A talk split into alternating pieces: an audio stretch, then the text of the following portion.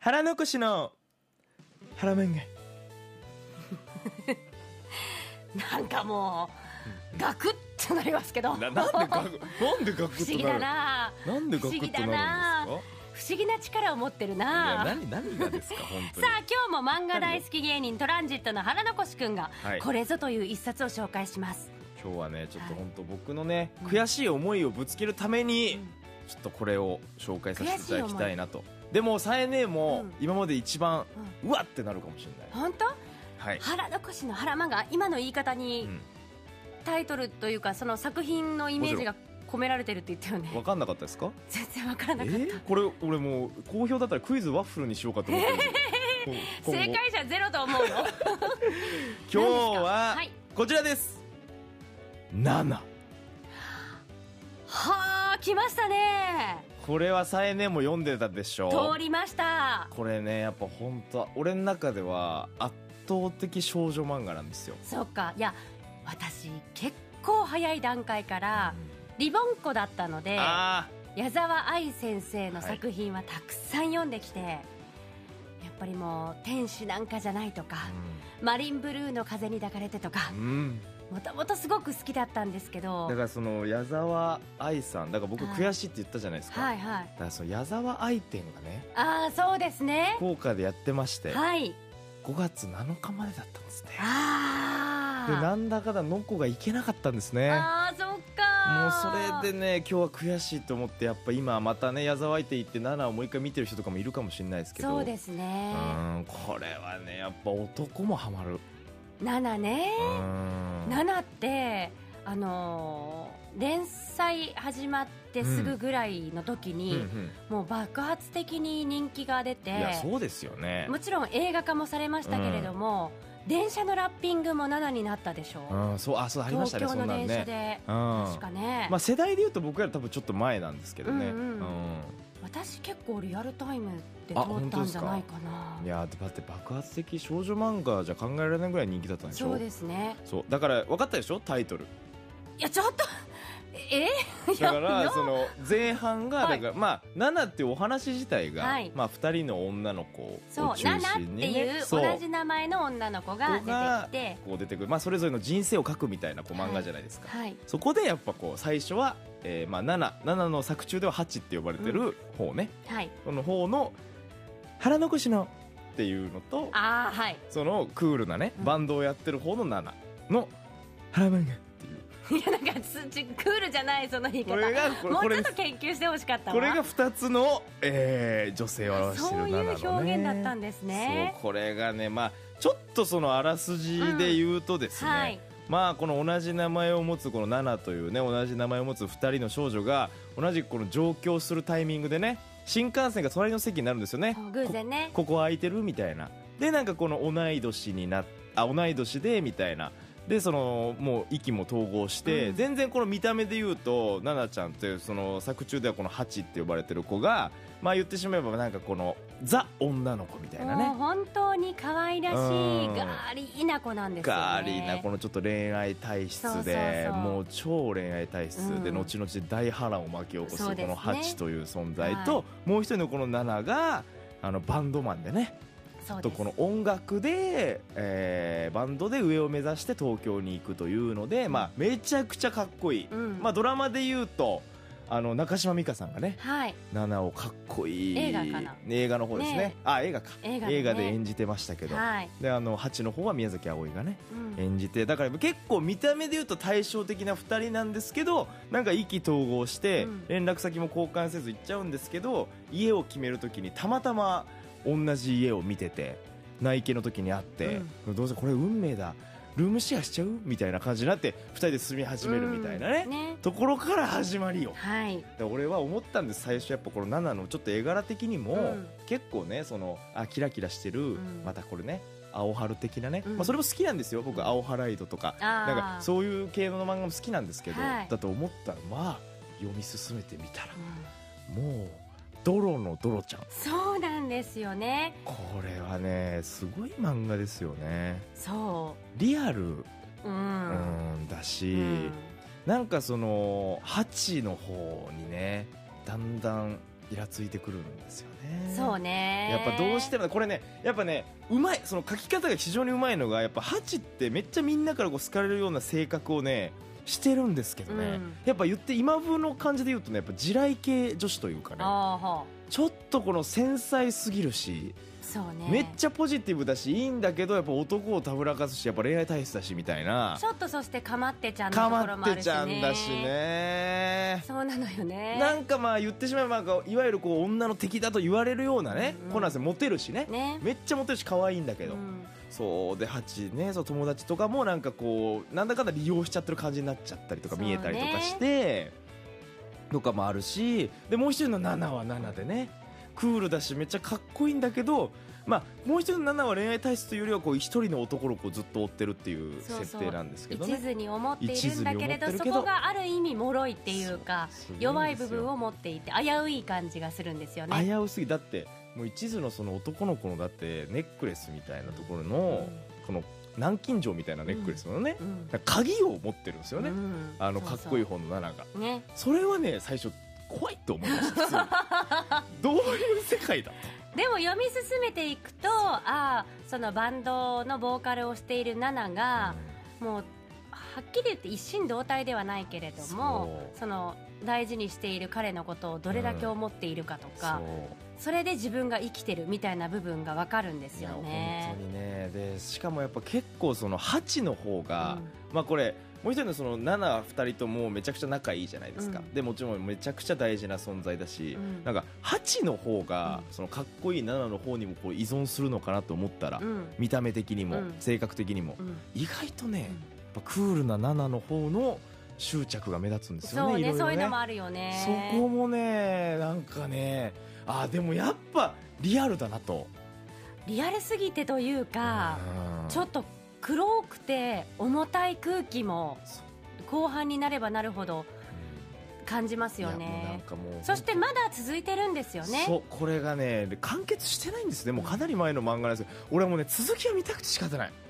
いやどういう結末を思い描いていらっしゃるんでしょうかねそう矢沢愛先生の体調不良でちそうょっと連載がストップして、うんそれがもう何年もずっとでいよいよかいよいよかって言われてるけどなかなか続きが出てこないっていう感じですよいねや本当ねなんかあのやっぱナナの特有の、うんなんかその物語うのん最初の話の時に、うんなんかちょっとしたなんかこのななんていうんですかねエッセイじゃないけど、はいはいなんかねえナナ知って るみたいなあるねあるね そうあるじゃないでつすぶかやくみたいなねでも俺ねあれがねやっぱ俺ねいろんな子にね刺さってるんだやっぱあれって読んだだけだったら、うんなんかこのなんかすごいうわ嫌な感じのするねあーうわもうまたなんかあるんやろまたなんか幸せならんやんとか。うんうん、思わせてそれで結構どんどんどんどん読んじゃってハマっていくからそうねあの手法を取ったやっぱ矢沢愛さんすごいいやでもこう誰一人として完全に感情移入したりとかそう心からこのキャラクターが好きだみたいな感じにならないこう絶妙なバランスをさ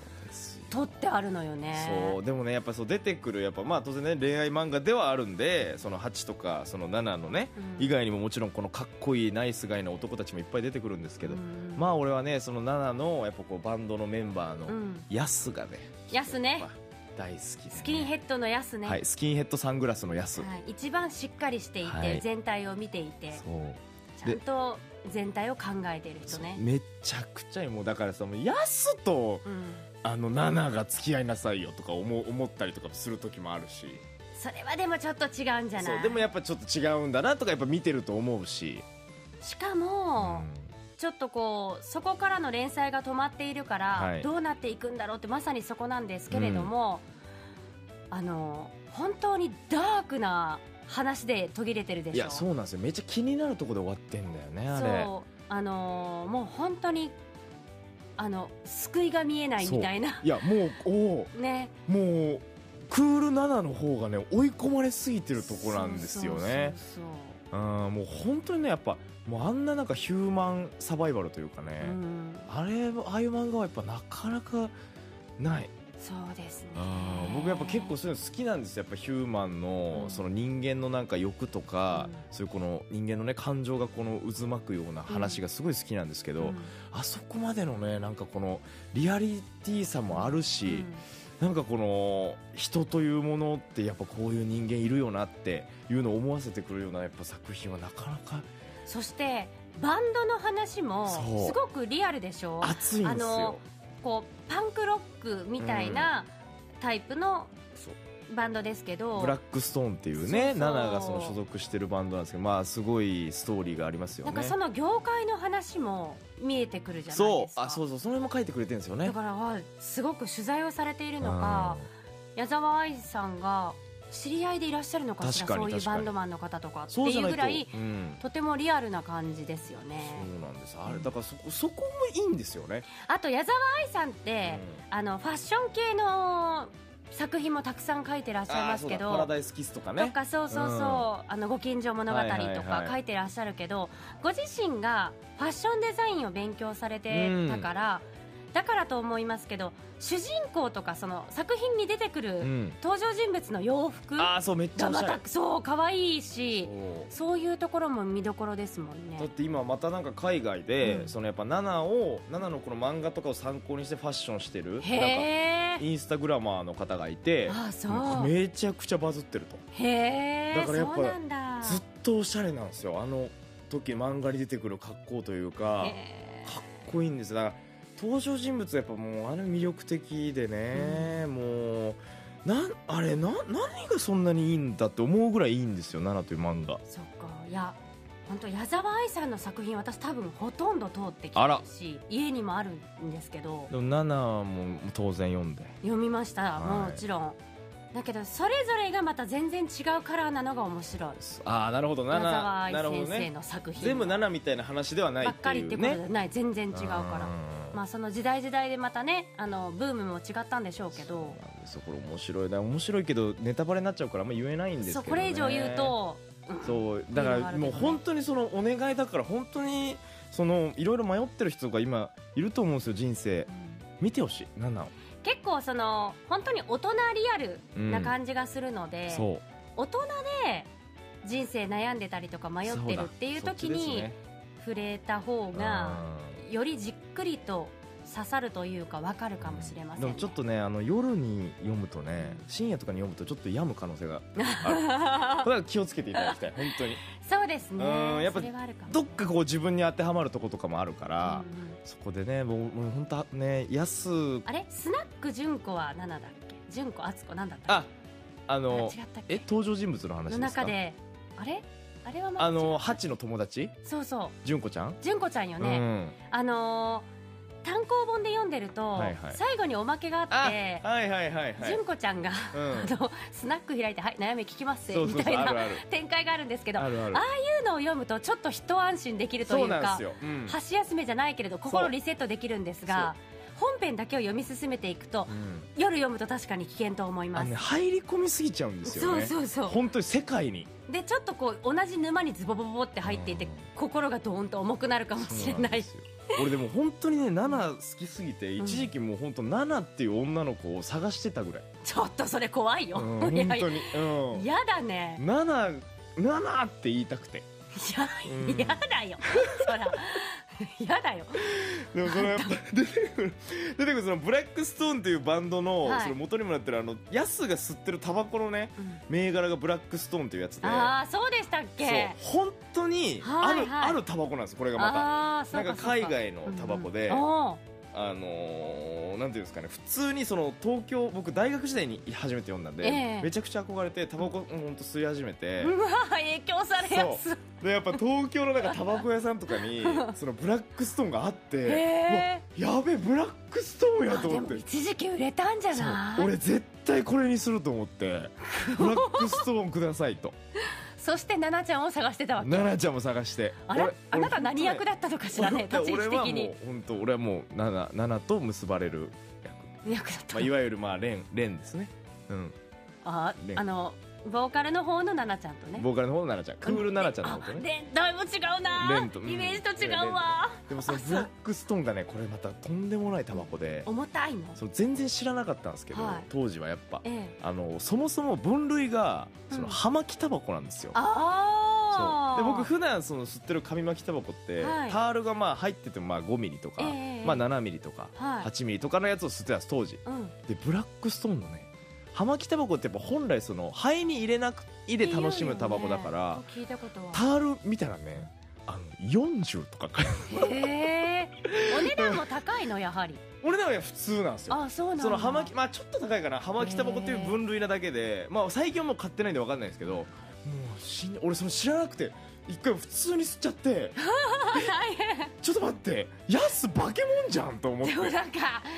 そうかのこしくんが吸ったら安っていうよりなんだろう笑うセールスマンの誰がもぐ笑ろうセールスマン福蔵さんじゃないけどちょっと違うあなれが笑うセールスマンだよ葉巻じゃな いな葉巻今でも見た目は普通のタバコですから見た目一緒そなうん見だた目は普通のタバコなんですよだから作中でもめっちゃ普通にそのあナナそうだもねそ「うだもねらうね」とか言ってかっこいいナナの方もそ のじゃあ本当にすごいねそうほんとすごいあれすごい安初とか心者が吸うものじゃございませんねそうあれは本当気をつけてください皆さんだから7見た人で喫煙者の人って絶対買おうと思うんですよ1回は1回はね絶対に買うのこれは そうそうだから本当気をつけてほしいこれから7を読んでブラックストーンを吸おうと思った方肺には絶対入れないでください、そうでうすん、こね、れは気をつけてほしいいやーでもそうね7の世界ちょっと続きが気になるというか、まあでもでもね無そ理れはしがてほしくないまたそう本当に体第一でね、矢沢愛先生にはいてほしいんですけそうどなんです逆にもしかしたら終わらないからこそのそこうもう神格化じゃないけれど楽しみというか、うん想像する楽しみかもしれないね。う名言もいっぱいあるからねちょっとねえーお願いだから本当にちょっとみんな見てくれませんナナのことを、うん、で俺と一緒にナナっていう女の子探しましょう それは いいわそれはしないはい、ということで今日は僕の大好きな、まあ、僕の人生のバイブルですねほう7を紹介させていただきましたワッフルーム今日は腹残しの腹漫画でした